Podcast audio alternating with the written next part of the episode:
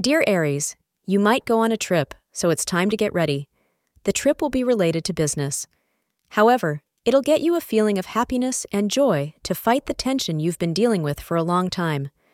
The trip will prove to be helpful for your future, say astrologers. If you have any important meeting, you must plan it anywhere between 11:10 a.m. and 2 p.m. Today's lucky color for you is violet, so wear anything in violet today for the best results. You are likely to meet someone new and interesting who currently resides far away from you. That means you've been busy on the internet meeting new prospective partners through the web. You may also meet this person through a friend, as he or she may be in town visiting. Either way, it's still a delightful happenstance, and you can enjoy it for however long it lasts. Thank you for being part of today's horoscope forecast.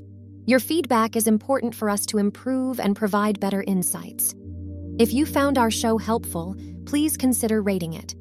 For an uninterrupted, ad free experience, simply click the link in the description.